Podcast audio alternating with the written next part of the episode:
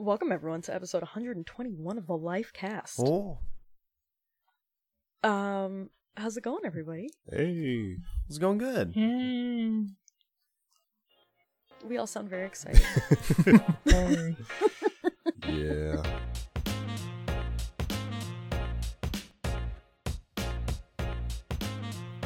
I just woke up, unfortunately. Understandable. I had this whole thing planned in my head. I was like, okay, I'm gonna wake up at like 8 o'clock, gonna do all the shit to prepare. Then I woke up at like 9:05. Yep, that's how it goes. Yeah. Has everyone else been up? Did we experience the light of day today? Yes. Yep. Regrettably, I also did. All right. You guys play video games? Yes. I just started Odyssey. Yeah? Like Mario Odyssey? Yeah. How's that? Good so far. Yep. I'm using my Pro Controller, so I might switch to Joy-Cons. Why? I don't know. I find it difficult to shake the remote vigorously. Okay, no, that's fair. Yeah. If you shake the remotes, you go faster when you roll and shit. Yeah, and climbing. Weird. Do speedrunners use the Joy-Cons? Yes. Wow. Oh. That's weird. Yeah. I mean, honestly, I like the Joy-Cons in general. Just, it's more. I think it's more comfortable than a controller because I can just have my arms fucking wherever. Freedom. Did you guys hear that thing about the Joy-Cons? The Labo. Oh, it's gonna have a VR attachment. Yeah, Labo VR. Oh, yeah. It actually seems kind of cool. Yeah, I think that's cool as fuck. It's like the Google Cardboard. Yeah, but it is innately better. Did they say the price? Nintendo. Huh? Did they say the price? I don't think so. But they said it was out April 12th? Yeah. Is that when the last set came out, too? Is it? I don't remember.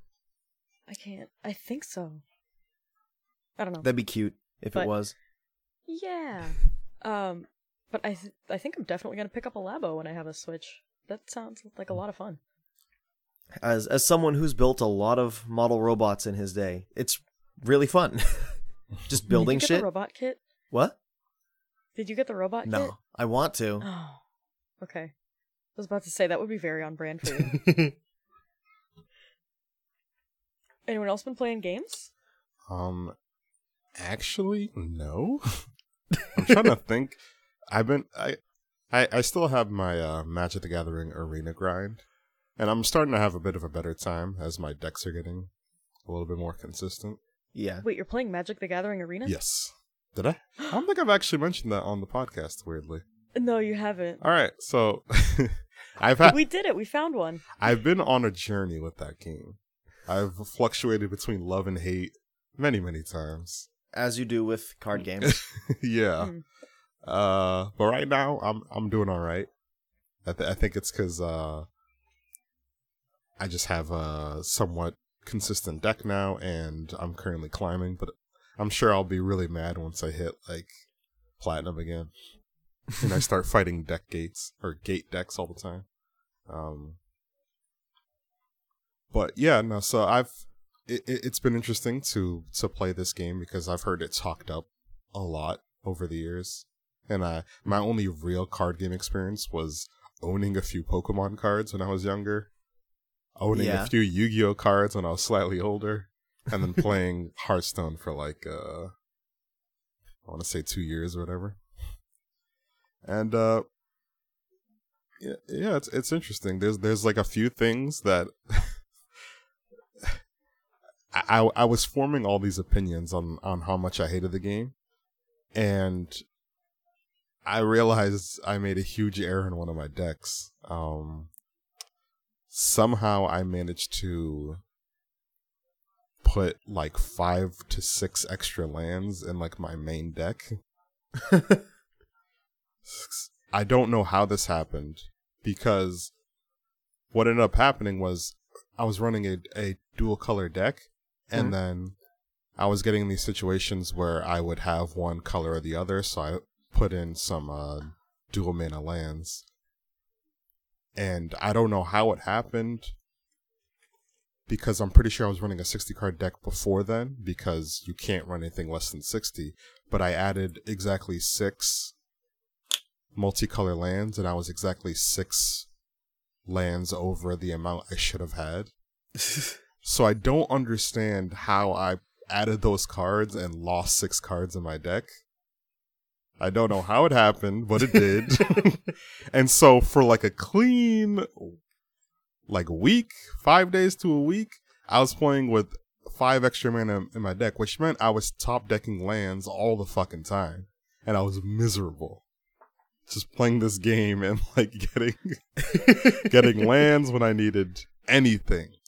And yeah, no, tips on my walls.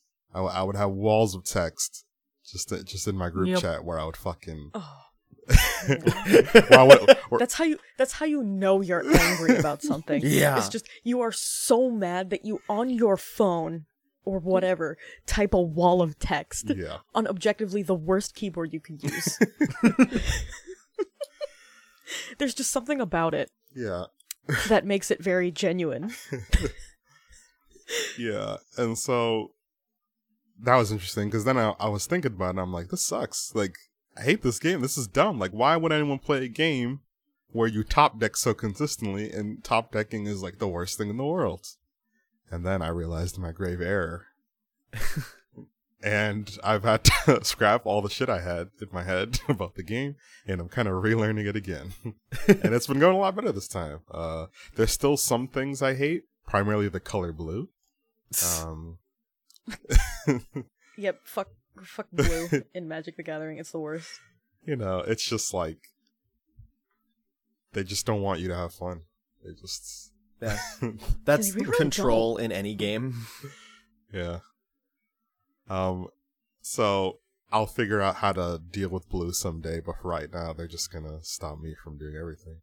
So the biggest tip I can give you when playing against control in general is just if your card's gonna get countered, it's gonna get countered. Just change the order in which you cast spells. Try to save up more than one bomb in your hand at a time. Because typically speaking, you just want them to tap themselves out so you can play your shit. Also, running a little bit of your own control and counter spells probably helps. Depends on the color, because obviously like red and like black aren't going to have counter spells. Yeah, yeah. Also, I've run into like probably 2 other red and black decks my entire Magic the Gathering experience. I really have a knack when it comes to picking low tiers. I just decided to like.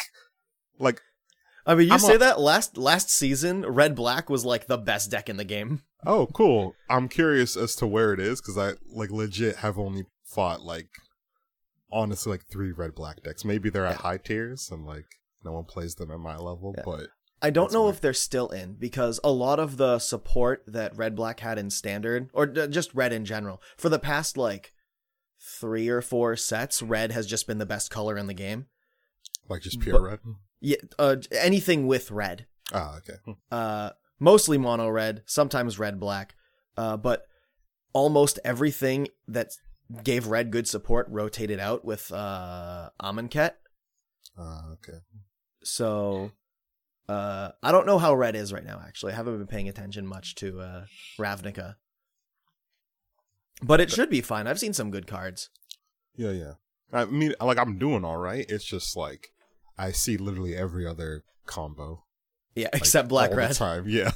So I was just like, did I do it again? Did I fuck myself again? Like, nah. Okay.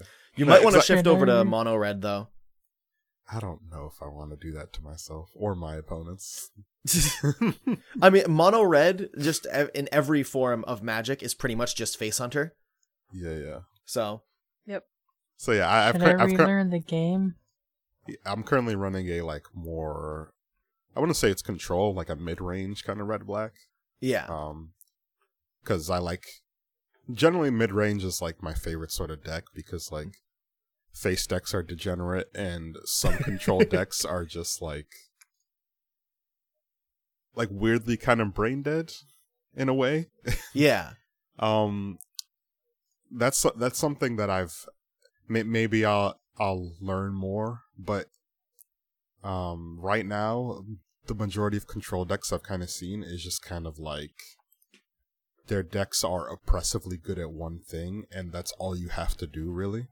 And like, for example, like Control Blue, it's like you're going to have a counterspell, so just counterspell everything is the way it seems that they play it. Yeah, a lot of the time with control decks in general, you have a fuck ton of counterspells and then like a playset of one big bomb win condition. Yeah.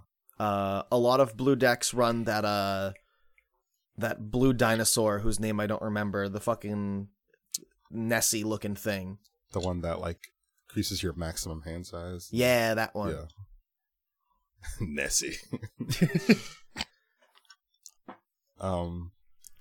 So yeah, generally mid-range is the way I like to play it, because because you can pivot to like, okay, this is a control deck, I have to go more aggressive, or this is an aggressive deck, I have to focus more on control.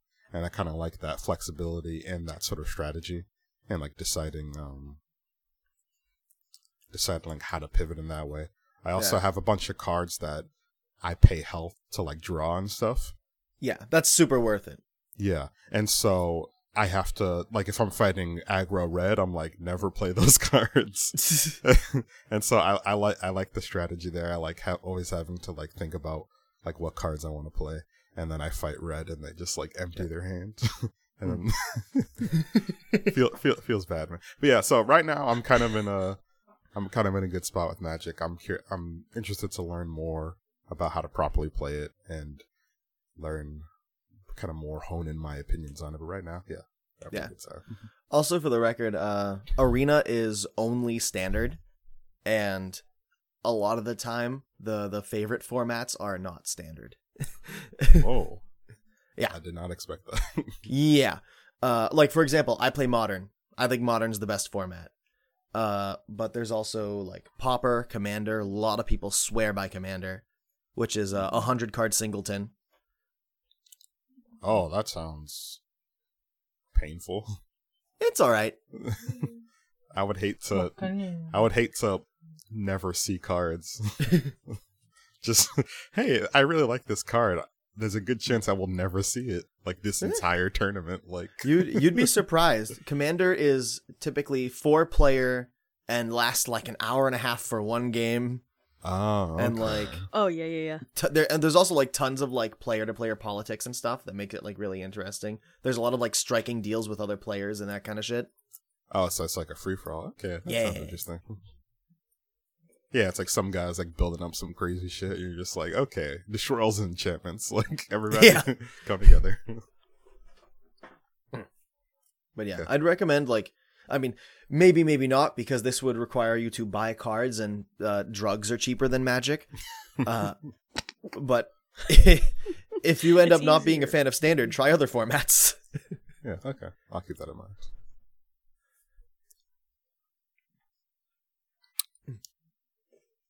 But yeah, that's pretty much all I've been playing. The rest of the week I've been oversleeping. Ken, when the hell do you get phone calls? Yep.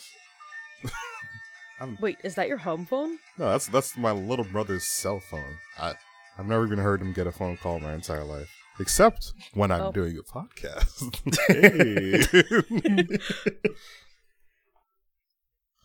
Hey, fuck me, right? But I literally had no idea you started playing Magic: The Gathering Arena. Yeah, fuck that game. Oh yeah, Tiff played it too. She had a very fun 2 hours, and then played it for like a lot longer. You're very brave, Tiffany. I survived a week.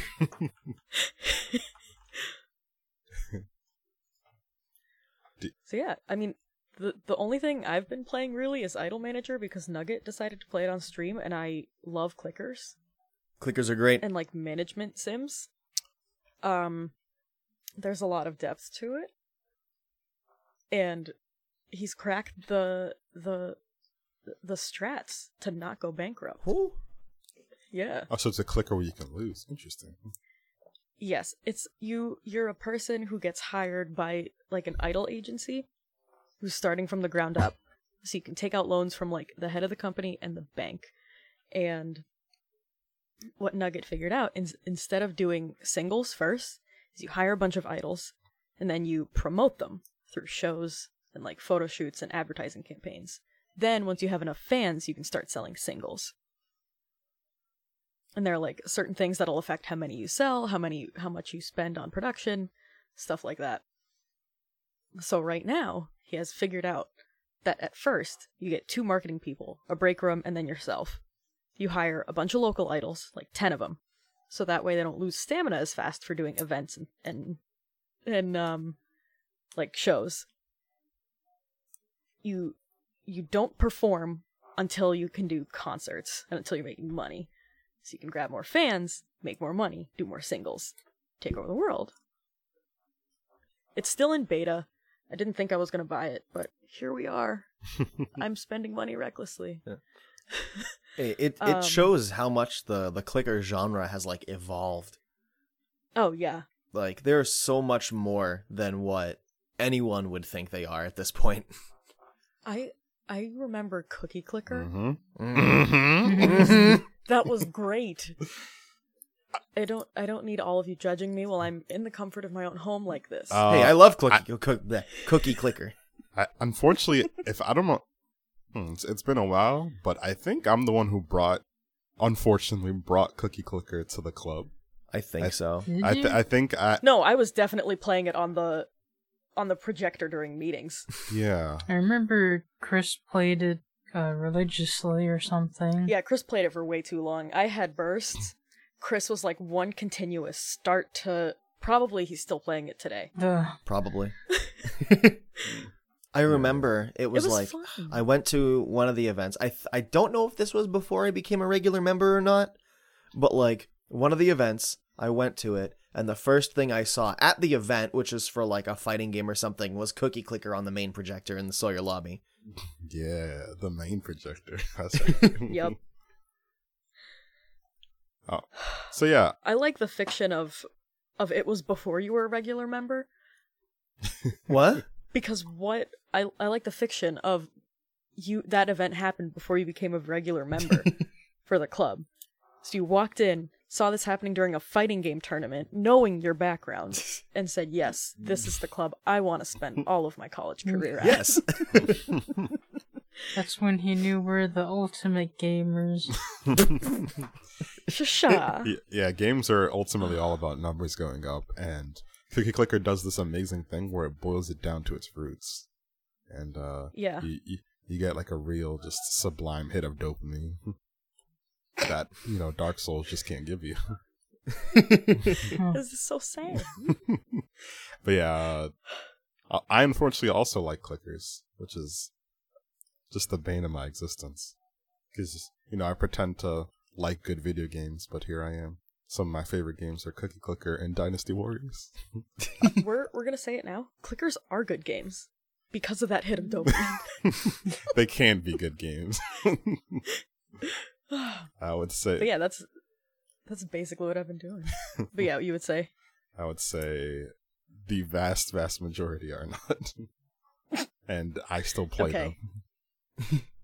You know what? We all need some mindless entertainment, some just garbage where you can turn your brain off and do something that's, you know, the hit of dopamine. Yeah. Like Tetris. Oh, boy. God, has anyone been playing Tetris 99? A lot, yes. Tell me about it. I know we talked a little bit about it last week, but just gush about it to me right now. It is so fucking good. Like, this game has gotten me... This is actually one of the things I was going to talk about for games I've been playing anyway. So, like... Yeah, you have the floor, Daniel. Tetris 99 is so good, and it's so much more complex than you would think it is. And, like, Tetris is already more complex than you think it is. But, like, oh my fucking god. There's, like, specific attacking patterns that you can do. There's, like, set play within set play. I've heard there are levels. There what? There are levels. Of like set play and stuff? I don't know what like it is specifically, but you as you attack other people, you level up. Oh yeah. And yeah, and the more whoever you take down, you add their levels to yours. So if you are a level 7 and you take someone down who's a level 13, you're now a level 20. Yeah, that's exactly. It's with badges. Yes, that's the thing. And the more badges you have, the more damage you do to other players. I did not know that. Yeah. Yeah, I think I listened to like Giant Bomb talk about it or something. Mm. It's super interesting. This game has encouraged me to look up like Tetris tech. T-spin. Wait, really? Yeah. No, I downloaded a Tetris app on my phone to practice T-spins. You don't understand. I still don't understand. How does it spin? You rotate it. What? So, explain Tetris tech. So, like, the best way I can describe it is, like, every little bit of on-screen real estate is super important. And I forget how to do it, but for example, you can get half of the time you can get a perfect clear with it in your first set of pieces if you read the pattern right. So the biggest like piece of Tetris tech is to have your well, which is the spaces that don't have blocks in them. You typically want it to be like 3 or 4 spaces wide, and then build straight up on the other side as flat as you can get, and that opens you up to get more combos and like do specific sequences and just put bricks where you want them easier. You can set up stuff like. What's the word? Triple T-spins or something like that. What? Where like you did I have a stroke? So a T-spin, for the record, is when you build your bricks in a way so that you have the shape of a T block, in like a little hole, and you put an overhang over one of the sides, and you drop the T piece in and rotate it into place, and. Got it. If that takes out 2 lines, it's worth 4 lines. What? Yes. 2, 4. That math doesn't work. So it gives you the amount of points you would get for a Tetris, but you only do it with 2 lines, which makes it super efficient. Oh. Yeah. Yeah, because it's harder to set up than your average Tetris, so they reward you for it. I don't think it was valued in the original Tetris. It's something that came upon later. Yeah, it's something that was added later on. If you're playing classic Tetris, it's just all about getting Tetrises. Okay. Wow. Yeah. And that's just like the surface. There's like different block formations that give you different things you can do.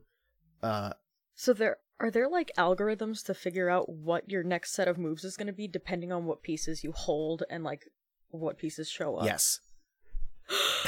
That's all I've ever wanted to know about Tetris. Yes. Thank you. Because all the pieces, they don't have a set pattern, but in modern Tetris, in classic Tetris, it's completely random. But in modern Tetris, when you see the bricks that are coming up and like the up next and like the 3 down the row and all that kind of stuff, you are guaranteed to go through one of each of the bricks before you get another one. So like there are I think 7 bricks, and it's more than I thought there would be. Yeah, it's a lot more than you think, but yeah, there's like 7 different Tetris bricks. 4. Nah. And like, so you will go through one of each of those in a random order, and then it will reset and go through one of each of those in another random order. Okay. Wait, I thought they gave me the same one twice before. Yeah, because it's the end of the cycle. So sometimes you could get like an a line piece at the very end of a cycle, and then the next cycle starts, and at the start of the cycle, it's another line piece. I see. Tetris is absolutely wild. Tetris is super fucking wild. And I am not even surprised that it was developed by Russians. Yeah, it's crazy how good Tetris is. It's like one of the first video games, and it's like legit. Like, it's still good. Like, yeah. There is no game that will age better than Tetris ever. Yeah, Yeah. Like if like we do like a video game Hall of Fame where like somebody does it and Tetris isn't like the first inductee, like I don't know what the fuck. I don't know what the fuck's going on. Damn. Are you guys gonna do the online competition? Yeah. I'll get that $10 in eShop credit. Mm-hmm. Yeah, you just have to grind for 21 hours. Yeah.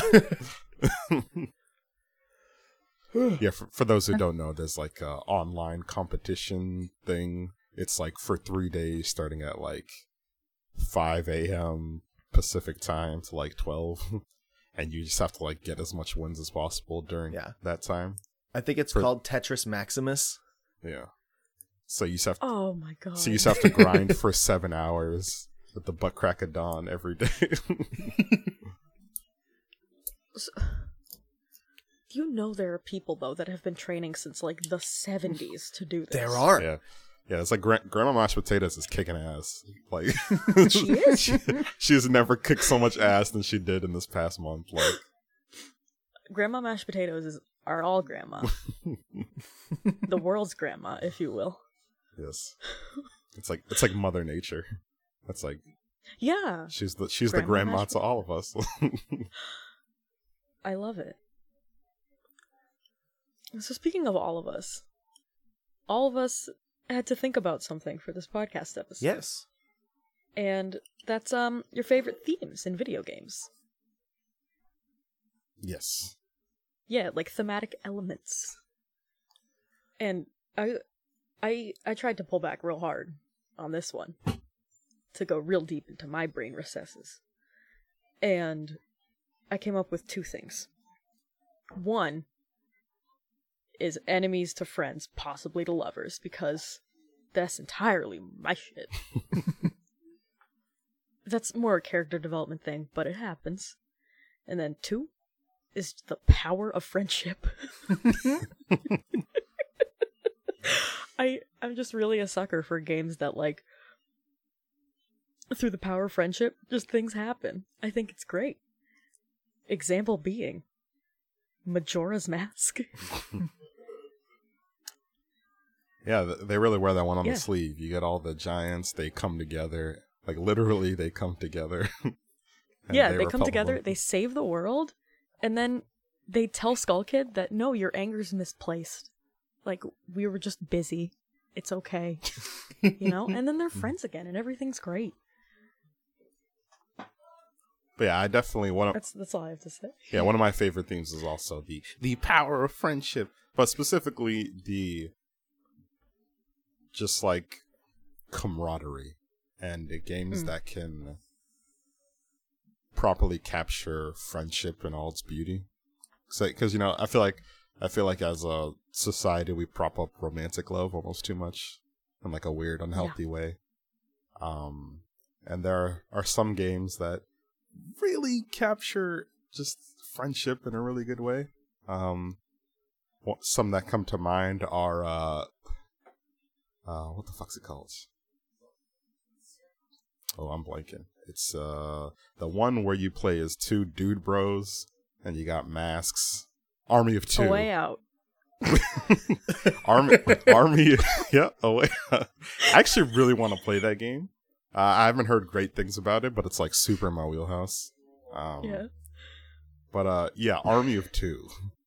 Army of Two is a game where you play as literally two best friends who are mercenaries and they wear metal masks and they pimp out their guns and shit, and the gameplay has, it's your standard like third person shooter, but the only thing that really makes it different is that it has an aggro system, and so you can, as you and your friend, I recommend playing this game co-op. You and like your one other friend are going through the game. I play with my brother, and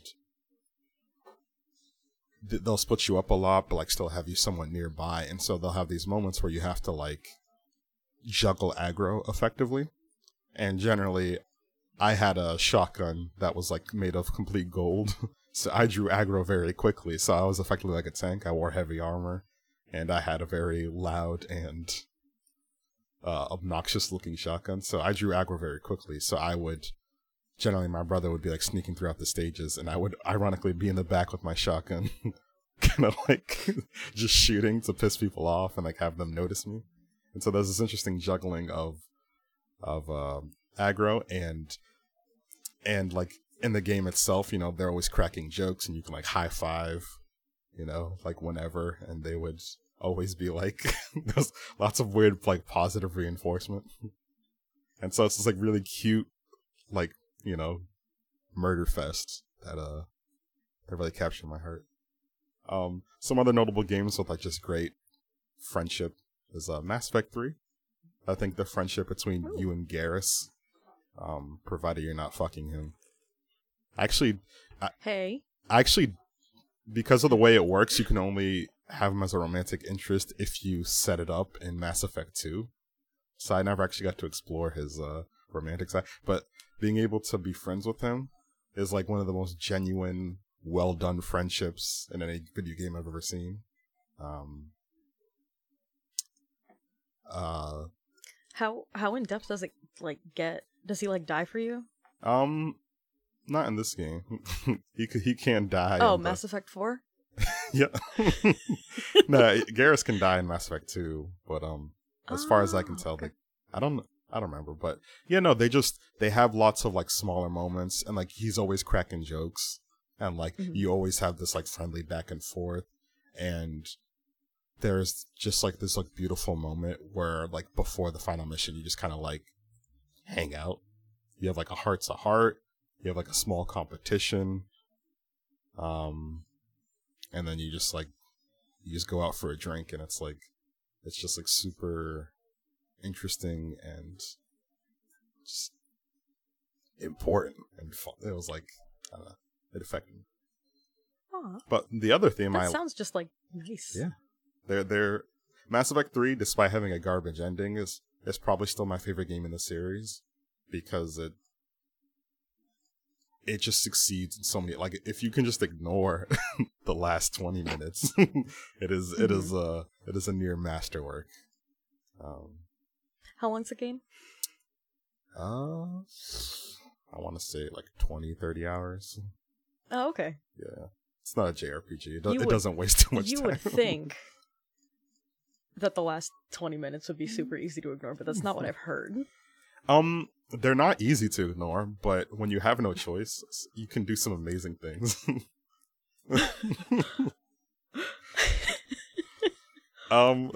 So my other favorite themes are the exact opposite.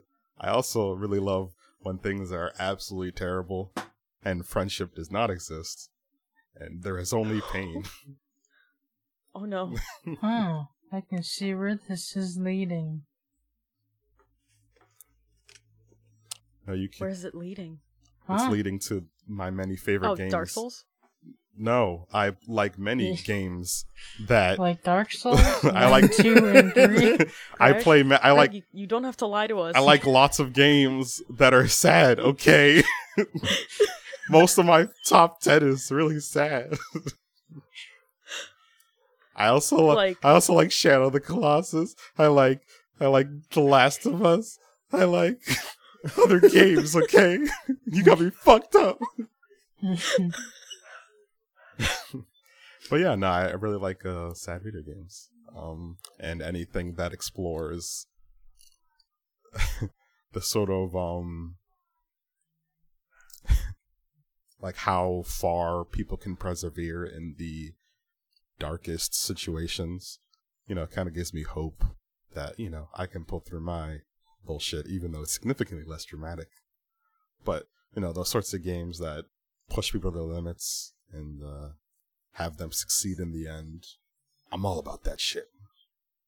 Oh yeah, I love a good, like, the hero's not gonna make it until like the last possible moment, and then they probably die too. But they won spiritually. Yes. Absolutely. Yeah.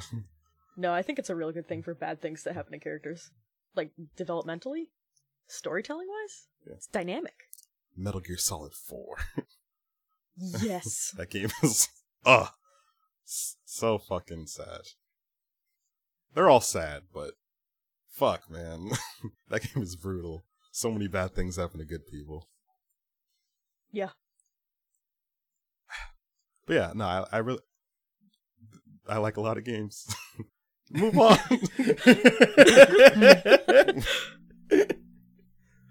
Tiffany, we were talking, I think, yesterday. Uh-huh. You had a lot of themes, and you're loaded in the chamber. Yeah, but I don't have any examples. That's fine. That's okay. Yeah. Okay, so short response question. Forget I said that. I don't know what I'm talking about. Anyway, good versus evil. It's classic. Yeah. It's oh, we meet again. Oh, the rivals. Yeah. Dude, I fucking love that. That's so much, like, just one, I just love your description of the theme because it invokes so much emotion within me. Like, just saying that, I can think of, like, yes, I agree. Thank you. No problem.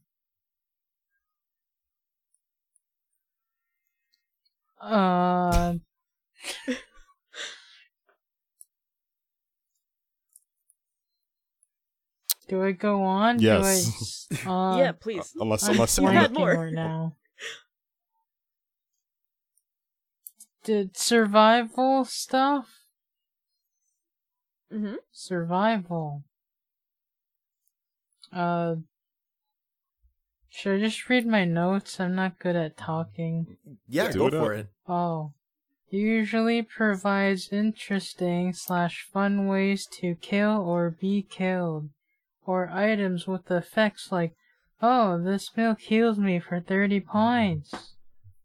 Death Stranding. I have a feeling you're going to love Death Stranding if it comes out, and if it's not a collective memory wipe. Yeah, it looks like a game that seems very fun. Yeah, because he said that he wants to go beyond the limits of death in a video game and what that means. I don't know what that means. Nobody knows what it means. I don't think Kojima knows what it means. Hideo, please, you need to explain yourself. I think he's like, so something I've learned playing tabletop games is that we can make things make sense.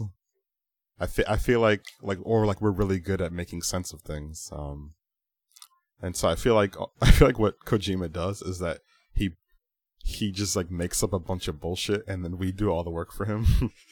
So theory, yeah, and the Metal Gear Solid, yeah, the whole thing.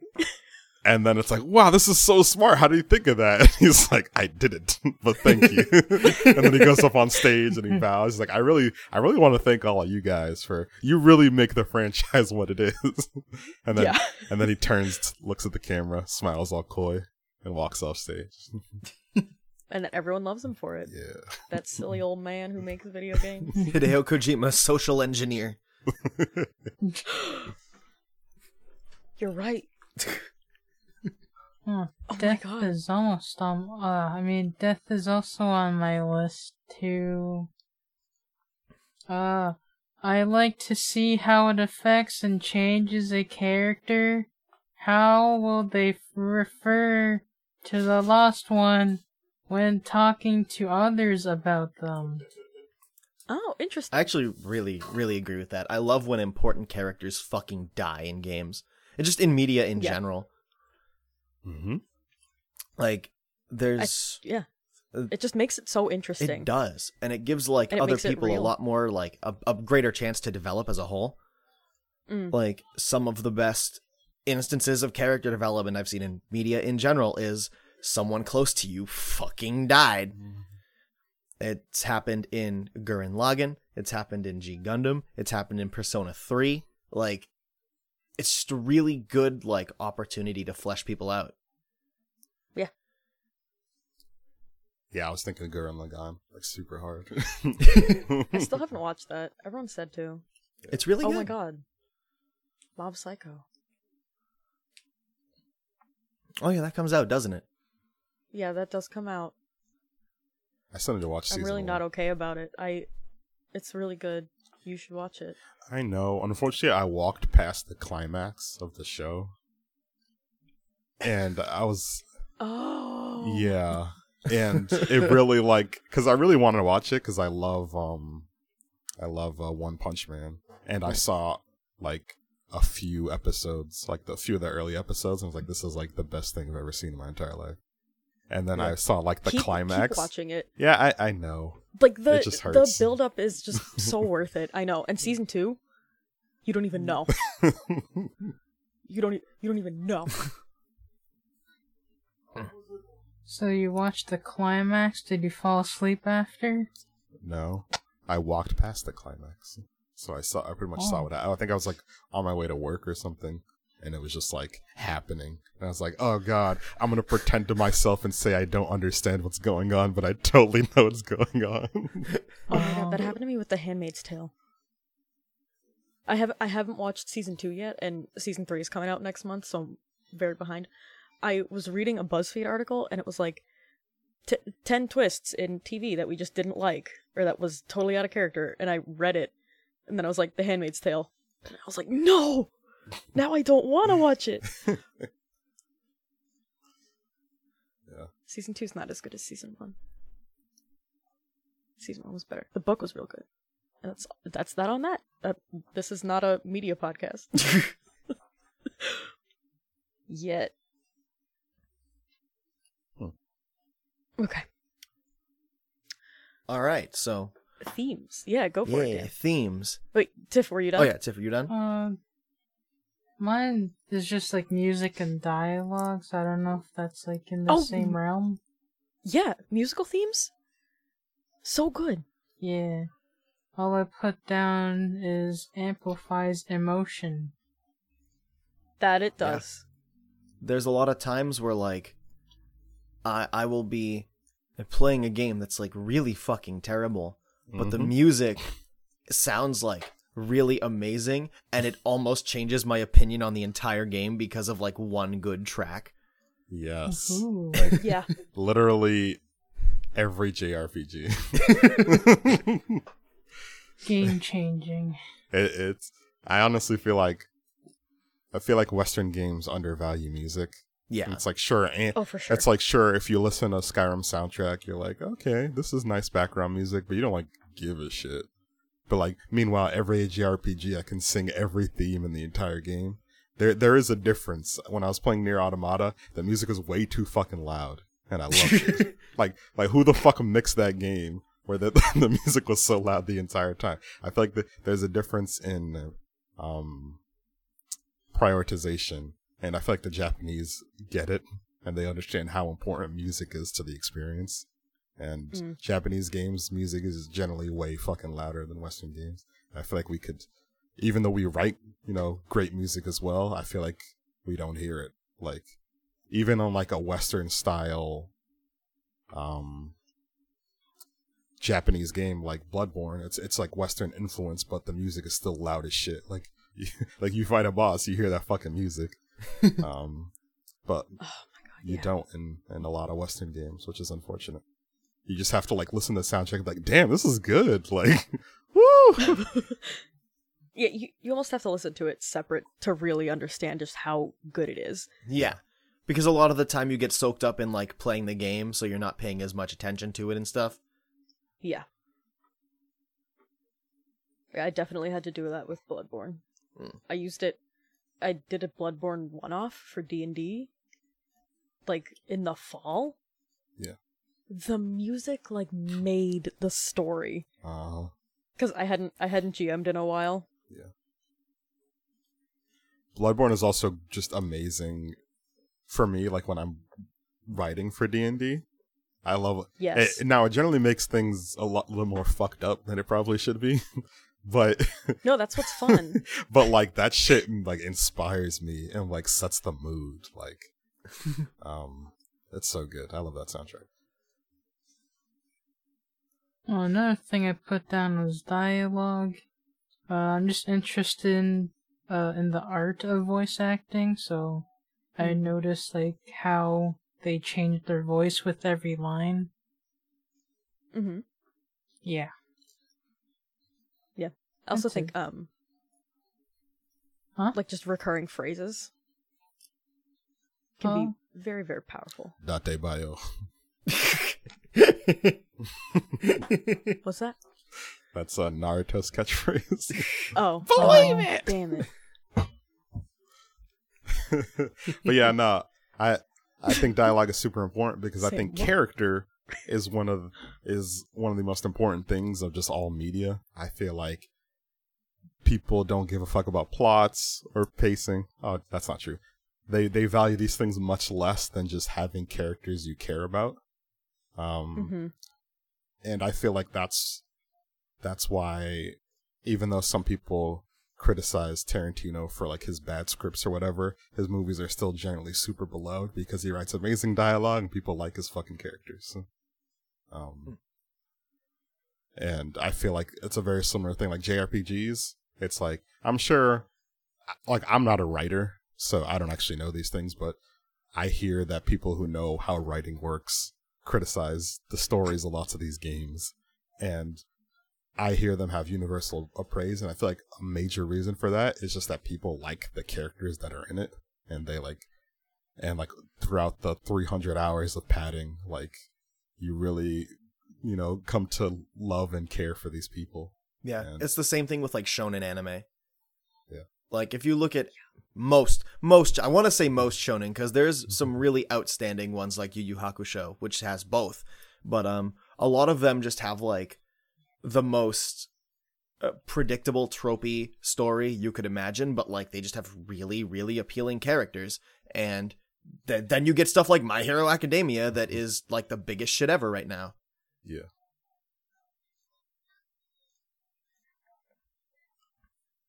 Is that? Yeah. Dan, you got some themes? Oh yes, I do. I have. You got some. I have two. Tiffany, was that? Sorry, yeah, was that it? Okay. All right. Thank you for your input. Yeah. Mm-hmm.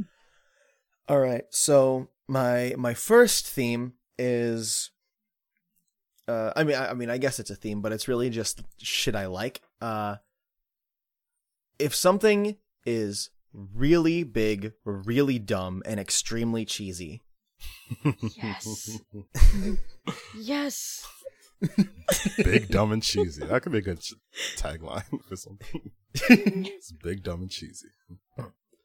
Because, like, it has to be done right, you know? Like, it has to be, like, a little bit aware of what it is. But whenever that happens, you get something that is, like, so, like, unapologetically fun that any kind of, like, flaws you can see with it just don't fucking matter. Like, oh, what's a good example? Because this is more so just a general media thing, but it appears in games a lot. Oh, yeah, Vanquish. Vanquish, Bayonetta, any Platinum game, really. Yeah, right. Does that perfectly.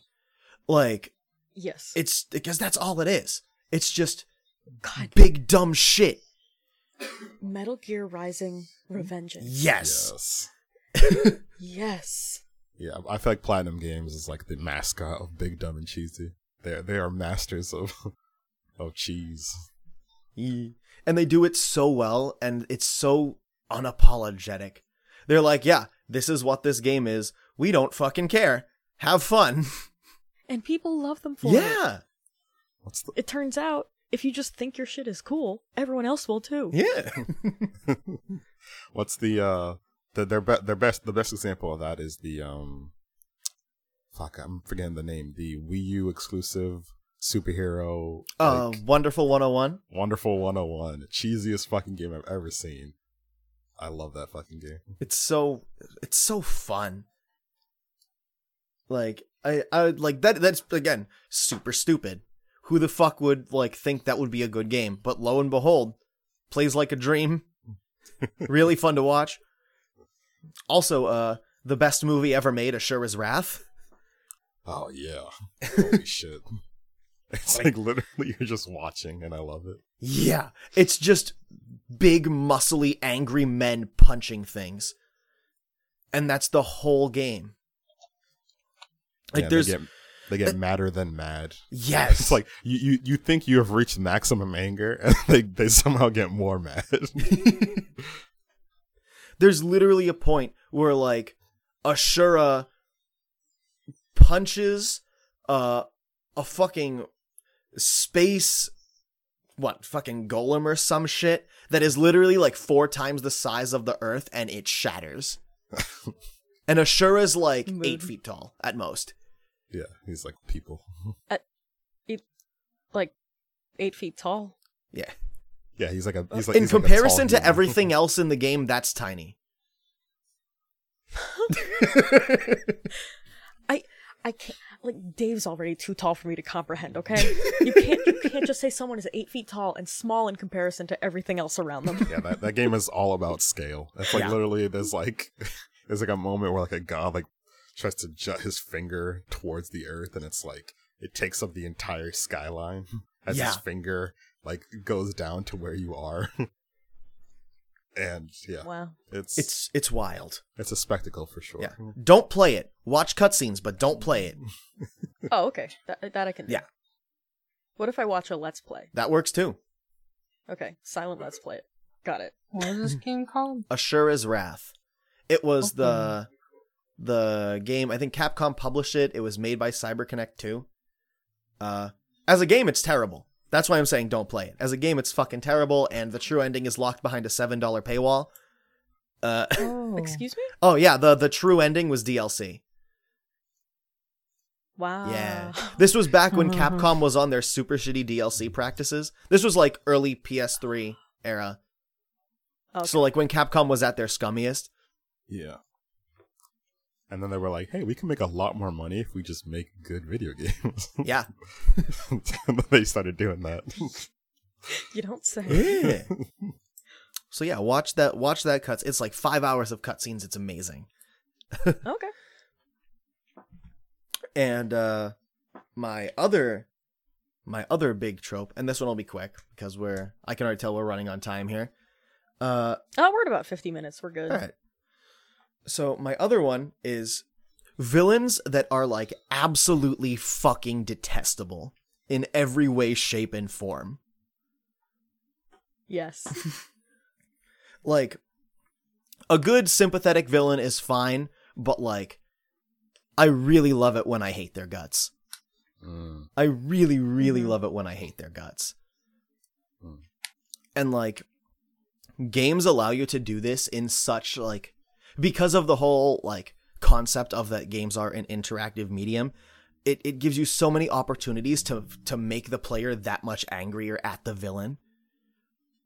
And some of my favorites in this regard are, probably the biggest one is Vile from Mega Man X.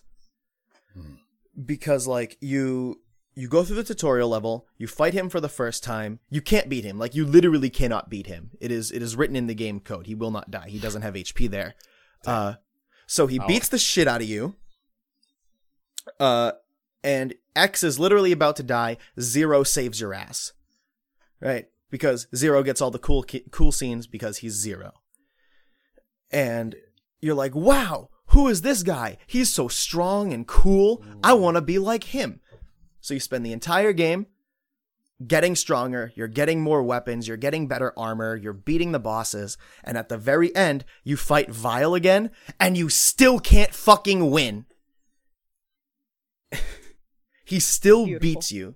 He beats Zero. And then he like spits in your face and fucking laughs at you and calls you pathetic. Damn. I didn't even know about that. Yeah. And, like, even after, like, because, like, afterwards, Zero literally blows himself up to kill Vile, and Vile still lives. And even after you beat him after the fact, because his power armor was destroyed, you never feel fulfilled, because you never were able to beat him at his best. At his best, he was still better than you. And that, like, anger you get from that goes through the rest of the game. It's such, like, it's so good because you just hate him more and more every single time. Yeah, now that I'm thinking about it, I can't actually think of that many villains like this. And it's weird because of how you were describing. I feel like games are in a unique situation where they can make you hate things more than, like, people will get mad, like, going through, like, you know, just like your standard video game and like just losing every once in a while. Like, you could get frustrated doing that. I feel like we need to almost explore that more as like an industry in general, like just making fucking unlikable just monsters who you really, really want to do in. Yeah. Yeah. And like, off the top of my head, a lot of the times this is done just like the villain being in contact with you and they're like harassing you from off screen and stuff. One time, I think, other than like Vile is the best example I can give. Like nothing will be better than Vile for that. But off the top of my head, fucking what's her name? The witch from Banjo-Kazooie. Gruntilda, yes. Literally through the entire game, she just yells at you.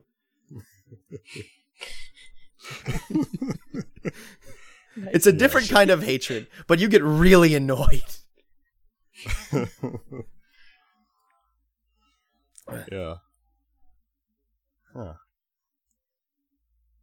Yeah, I'm honestly struggling. I can't think of any. Yeah. Like, I can think of a lot of, like, villains I like, but generally I end up liking them. There's very few people who I, like, want to, like, thrash and then get to do so. Or in X's case, don't get to do so and then just be, like, upset. Yeah, I think it's way more common to write, like, a tragic villain than to just write someone who is irredeemable on all levels. Yeah. And it's easier, too. And that's also kind of why I like the whole irredeemable villain thing, because, like, you know, we get relatable villains all the time. Mm. You know, sometimes it's good to have someone who's just fucking evil. Yeah. Evil spelled backwards. Live. Wait, live. Really? Yes. What do you mean, really? Man. What? You brought up the... think that through. What were you trying to say? I thought Vile was backwards. No. Damn it. Well, they have the letters, so... They do have the same letters. Yeah. You learn something new every day. Yeah, man. Yeah. In order to live, you must become evil. That's no. Mm-hmm. I don't think that's what we learned today. Yeah, thanks, Tiff. I've now learned. No problem. No. Tiffany, you've created a monster. Oh! Quick, get him! He's running out the door. He can't run. Oh my god! All right, it's come to the end of our show. Do you guys have anything you want to plug for our listeners out there? Anything you want to make them aware of? My username is sort of like evilness, because it's evilness. Since we're on the topic of evil, that's it. Being freaked. Yeah, nothing really to push except the Lifecast.net. Yes. Yeah, you can find all of our other podcasts there. I'm doing some real good work with this bitch of an earth. I like have the best time recording it. No offense to you guys. Yeah, no, it seems like a really good time, honestly. And then Adam and I are still doing Leave It All to Us. There's a new episode coming out. Well, there will be one out by the time this is out. Ooh. Yeah. Yeah, where can everyone find you guys on the internet? I am at Greg Fernandez, Grek, Fernandez, ending with an S, not a Z. I pretty much just retweet really strange videos, and that's about it. You do a public service, is what you do. Yeah, it's just stuff that should make you a little uncomfortable, cringe. That's my sort of thing. Uncomfortable laughter is like probably my favorite kind of laughter. Yeah. Tiffany, Dan, you guys working on any projects you want to let everyone know about? I'm working on some projects for That Blasted Salami at the moment. Stay tuned. I don't know if I'm allowed to say what yet, but they'll be out in 2 weeks. Fine. Yeah, you can just tell everyone that to find them at that locale. Oh, YouTube, the channel is That Blasted Salami. And also, you can find me at MechaManDan on Twitter. I post angry things and cute dogs. Yeah, you can find everything I do at nurt.co. KNURTT on Twitter also. Yeah, that's it. Everything's there. Yeah, check out more of our stuff at thelifecast.net. We'll be back with another episode eventually. Yeah. Before we go, I want to leave you all with one thought. Sure. Think about this. Doodle Bob is pretty much Kid Boo with a better backstory. Oh, another one?